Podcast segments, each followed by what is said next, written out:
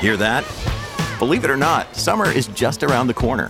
Luckily, Armor All, America's most trusted auto appearance brand, has what your car needs to get that perfect summer shine. Plus, now through May 31st, we'll give you $5 for every 20 you spend on Armor All products. That means car wash pods, protectant, tire shine, you name it. Find out how to get your $5 rebate at armorall.com. Armor All, less work, more clean. Terms apply.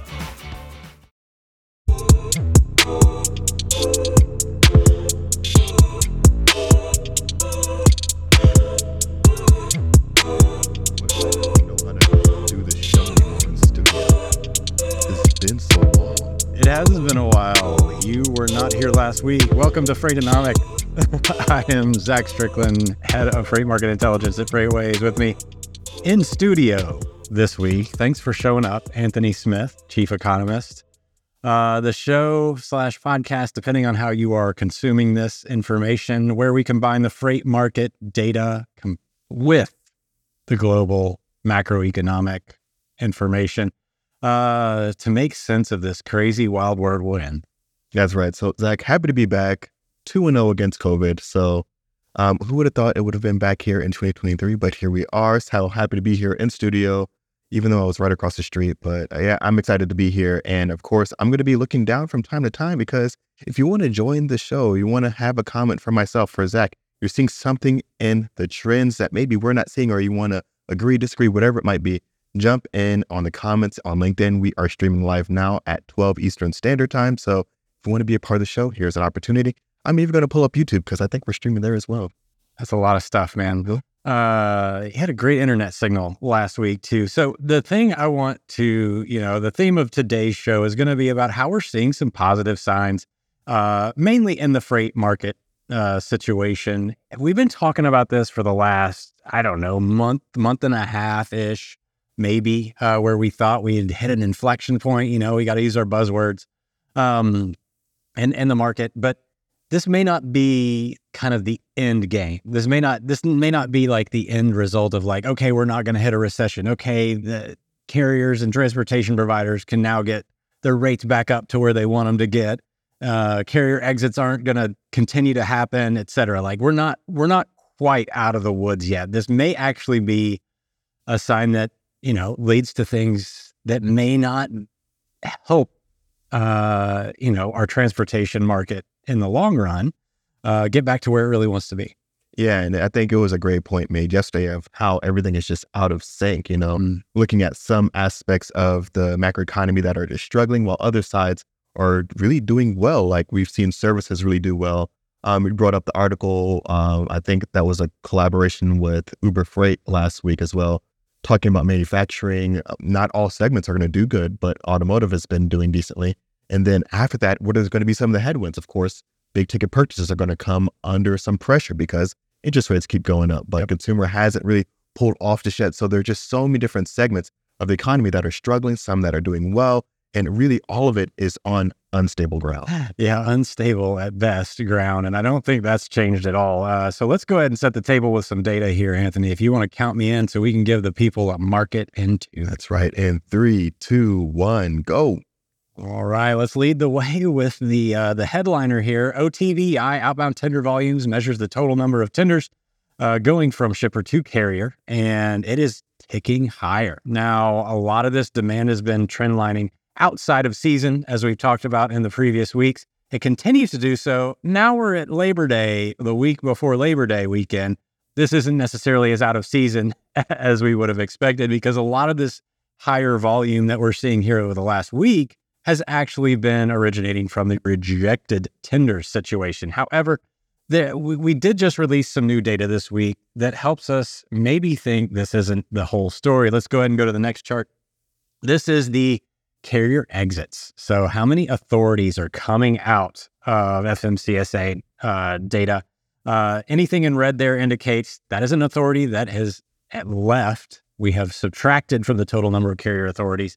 Anything in green means we're adding authorities. So it doesn't necessarily count tractors, however. This is simply just a carrier measure here. But the trend line shows you that capacity is leaving the market, whether that be in the form of some form of consolidation or if they're simply just parking their truck and exiting the market. And a lot of this, of course, biases towards these smaller fleets in general. Let's go to the next chart. I was talking about tender rejection rates. Here they are, right here. Tender rejection rates starting to percolate here as we approach the holiday uh, period, as we would normally expect. A large portion of this uptick in rejection rates this week has been on the refrigerated side, so reefer. Uh, most importantly, out of the northern tier of the country, this is a very seasonal component uh, that happens almost every time of year. Northwest, Midwest. Let's look at the next chart here to kind of break this out even further, uh, which is going to be the regional OTRI from the Midwest and the Northwest. The harvest seasons are in play. A lot of people don't know it, but a lot of berries come out of the Northwest in August. So, but also the grain harvests. Back at it, Zach. And I mean, so we're seeing some interesting signs here. And of course, uh, uh one of the calls uh, that you kind of made not too long ago, maybe it was a few months ago. I don't know what time it is anymore. But I think it was a great point around about how much capacity we have too much of. But I think you threw out a number around 30% or so. And that just really needs to shift before we start to see some upward movement and rates overall. So, yeah, no, you're right. But uh, if we go back to that change in authorities chart, uh, I want to pull this one up. This is a brand new data release from FreightWaves. It's it's going to be the Christmas looking chart. There we go, green and red. Uh, so I drew an average line there, and we have two other data points as well. Uh, we have the net revocations that people are traditionally used to looking at. Uh, carrier details, uh, the partner here that really helped us clean this data up. The the government data doesn't necessarily. It tends not to be the easiest uh, to look at at times. So they really helped us clean this up and make this presentable. And in the process, we were like, you know what? Everybody looks at net revocations, which is growth in authorities minus revocations. Um, this is more just the net change in total authorities uh, in that data. So we're taking an absolute value here, whereas net revocations, when you look at it, it kind of like it's counting the number of subtractions in general. This is giving you the absolute, like, this is giving you the value of the addition and the subtraction in general. I think it's a better way of looking at it in general because we're seeing in red. This is the darkest red period. I mean, if you look at this chart back in 2019, um, that was a soft period of time. We were talking about carrier exits constantly. Right. We haven't really talked about them that to that level this time around. But I think the reason is if you compare that red figure down there when you're averaging that period of time, which is why that white line's there, to the green figure up top, we're still barely cracking the amount of entries that occurred from July of 2020 till July of last year. Um, I think the net is somewhere around 105,000 net new authorities uh, since July of 2020.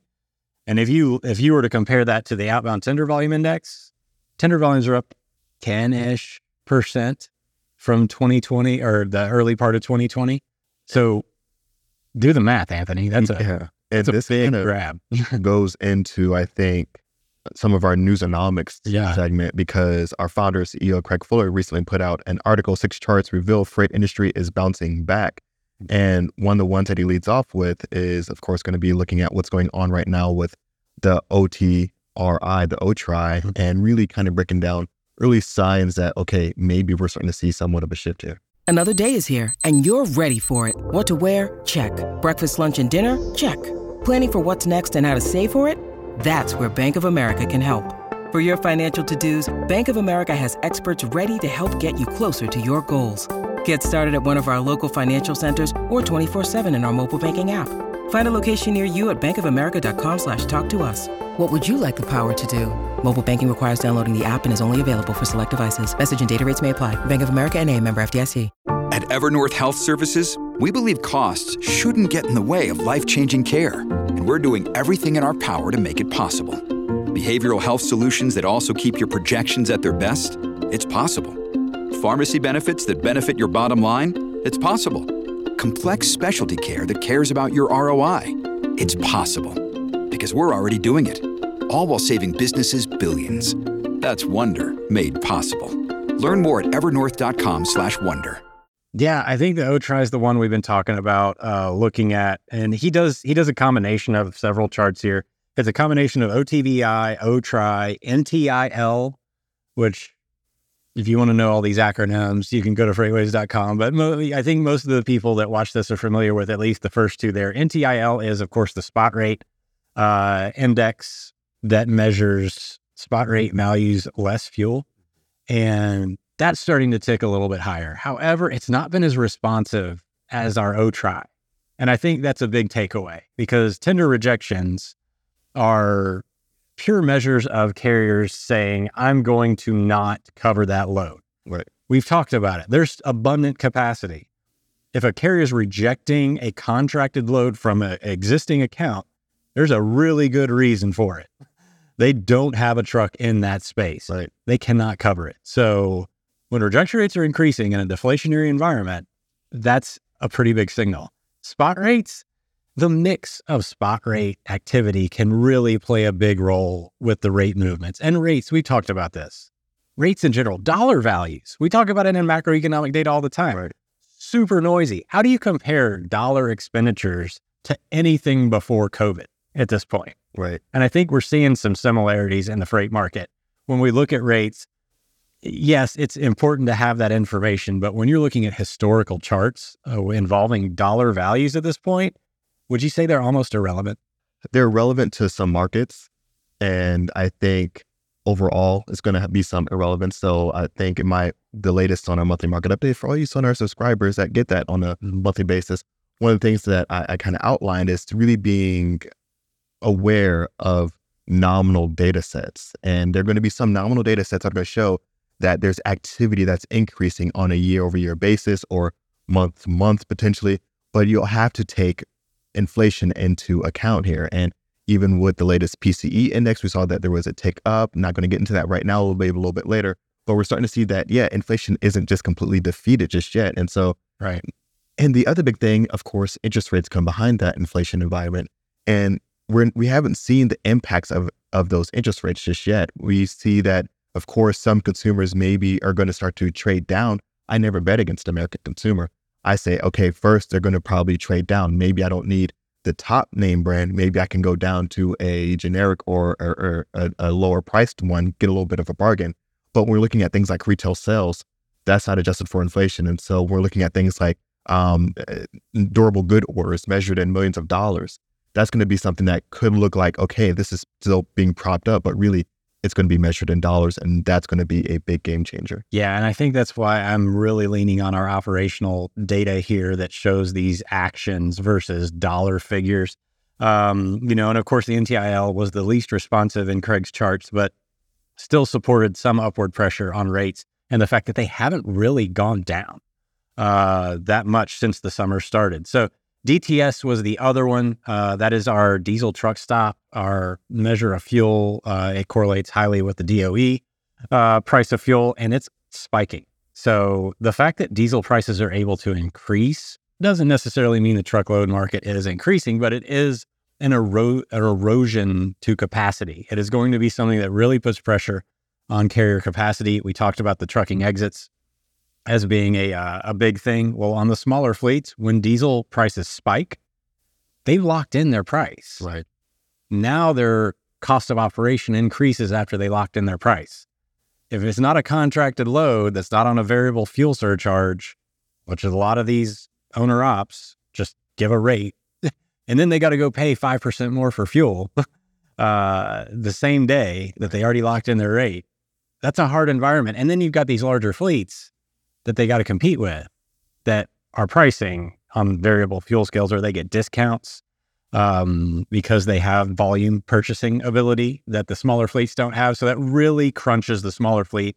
And that's also going to be a, a thing that we look for in increasing some of these carrier exits.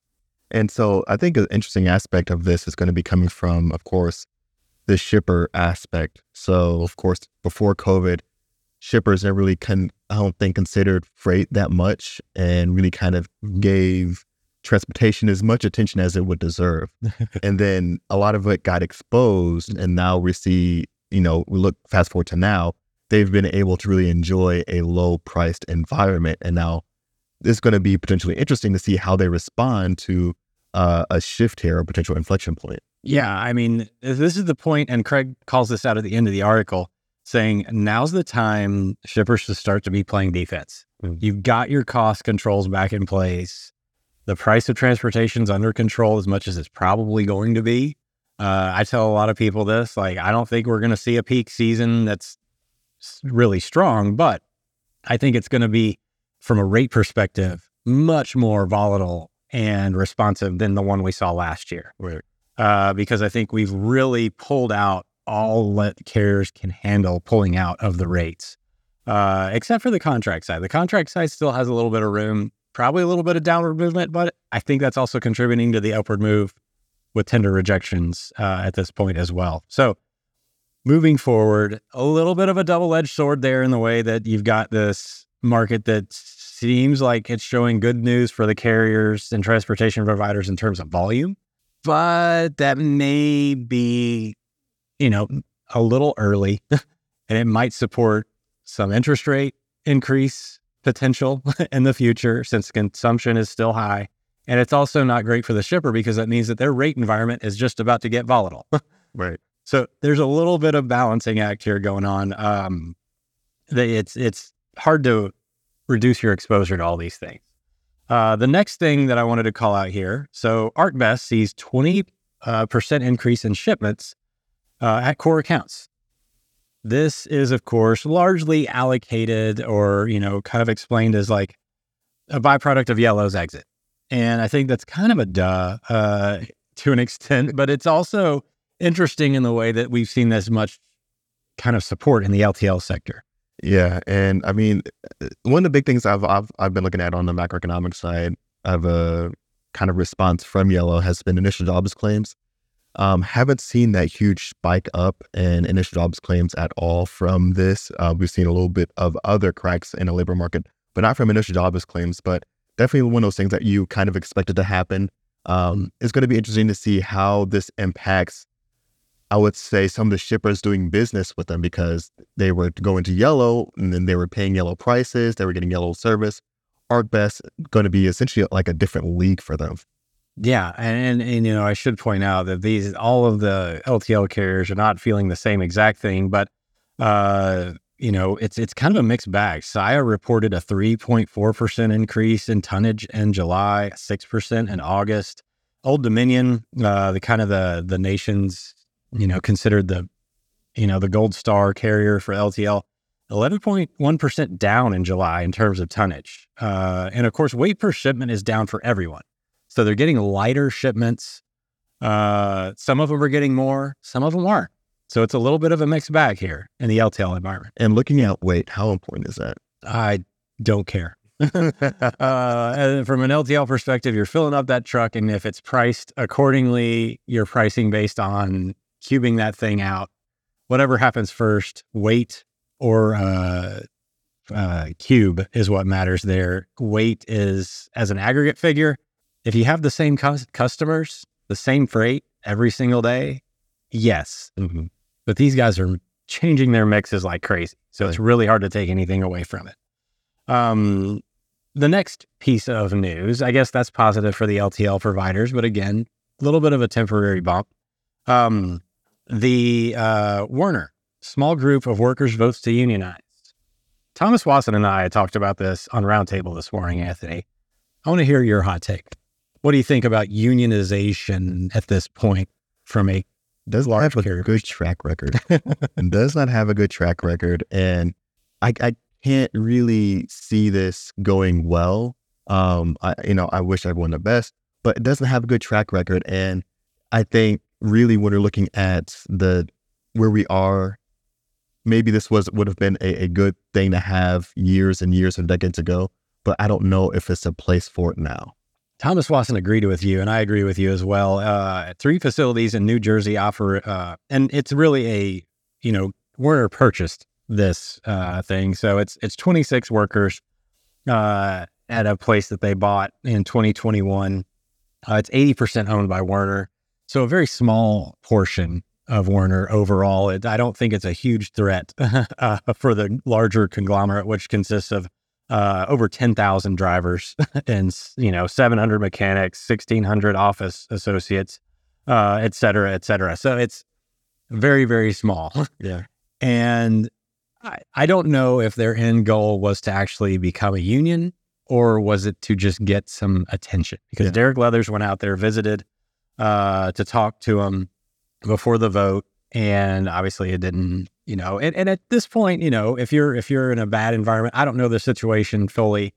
Uh, if they're just really trying to make a point, kudos. I think it worked. Uh, you definitely want to scare a trucking company, threaten to unionize, because it doesn't really help the operating uh, ratio there. But in the long run, I don't see it panning out well uh, for either either side. Like it's not a it's not a great situation. Like um, if if you are in a union, it starts. You're not in control either Yeah. you have somebody still negotiating for you. You just have a little bit more of a voice than you had before, but it may not be your voice. Almost like a broker. Yeah. Um, but it's it's one of those things where, like you said, it does. It's not going to help the OR, and I'm I'm interested to know when this really started to take momentum. Was it before we saw some of the yellow fallout? Was it afterwards? Um, is it before some of the UPS talk? What what was like? I would be interested to see when this all started out. Yeah. I, it's hard to imagine in a, in a soft freight environment, you don't have a lot of leverage Right. as a carrier in general. Like that's that's just the way that it works. And to start acting like you have leverage now, I don't know. I mean, they, they unions traditionally just they shut down facilities Right. to keep unions out of companies.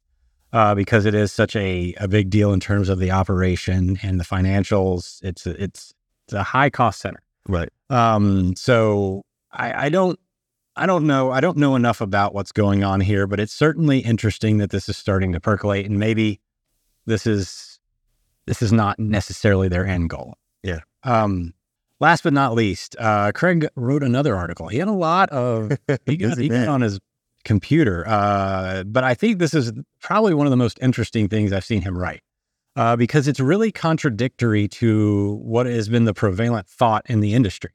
Uh, basically, mom and pops are taking significant share of trucking industry. So basically, saying the small fleets, small carriers, coming into the year, we were talking about how consolidation is going to be the story of the trucking market. But he utilizes tractor count data uh, from the FMCSA to make his point and saying that look, tractor counts are up uh, from the small fleets, one to six. That white line you're looking at there, one uh, fleets, tractor counts coming from fleets of size one to six are on the rise, and more significantly than any other fleet size in the United States. Now, yes, this makes sense because you have this is the side, this is the easiest place for it to grow. Right.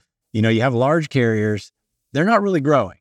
They're kind of just managing their existing capacity. You know, you see, especially in down markets, you see it all the time. They reduce tractor count.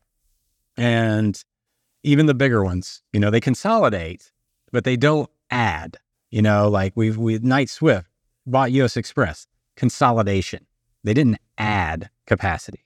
So it does make sense that these the mom and pops are growing. And I think that's actually that makes more sense when you start to put it together. Uh, that capacity growth is largely coming from small fleets. Mm. It's not coming from larger fleets. Like I, like I just said, they're not adding capacity. Right. They're actually managing existing capacity. And it's interesting because I, I'm interested to know if mid-sized operations are going to be getting hit harder, or and really overall, if anyone has been able to survive this freight environment. I think it's almost like you got your PhD, and you'll be able to kind of be successful in any kind of freight environment after this. But really, it, I, I'm interested because what size fleets I would I, I'm curious around is uh, are, are getting hit the hardest. Are we going to see mid-sized fleets? getting hit the hardest at not quite small, not quite large operations, and maybe they're selling equipment to make to extend their lifeline a little bit longer here. You know, so that's what I'm a little bit interested around. I mean, looking at that chart, that's exactly what it appears to be is the mid size, and then the larger fleets are just managing. right, Uh, mid size seems to have the most volatility. So it's it's interesting situation there. I hadn't thought about it quite that way before, but he's absolutely right. Um, but consolidation's still a thing. yeah, yeah, that's still a Um, thing. So, real quick, we need to talk about our economics uh, situation. Tell me about that labor market. I, I'm, I know the Fed is still attacking you know, the economy a little bit. Yeah. What do we what do we have to take away? Are, are they going to stop raising interest rates based on labor data? Um, if we were to go with the latest kind of minutes from Jackson Hole, it will be a no. Um, and I mean, it, it it's it's almost like a it, it is a double edged sword because the Fed wants to tamp down inflation. Of course, we saw the latest PCE index, their preferred measure of inflation, tick up in the most recent report. So that's a bit concerning. The other big thing is is uh, the Fed needs cons- or the U.S. needs consumer activity in order to kind of avoid any kind of recession. Then this is where we get into that soft landing Mhm. approach, where we have just enough consumption, but not too much to where okay, now we're starting to see inflation really kind of continue to be a thing. Job openings have ticked down now from the historic highs that, of course, was at 11 plus million. Last month it was at 9.2 million. Now it's at 8.8, still historically high, but very much weakening and deteriorating. I'm still very sus about that number in general. Job, uh, the ADP employment number, which uh, accounts for private payrolls added, 371,000 down to 700 177,000. Lord, So that was a, a significant drop there of almost around almost 200,000 cut. And we're seeing quit rates come down. So people are staying in their jobs longer. everything we're looking at right now, Anthony, is showing a cooling economy. Yeah. Tell me, what pace does the economy have to cool before they say we're going to stop? So I think they're going to keep, keep pushing those interest rates. But the thing is, they'll probably start cutting rates before we get to that 2% goal.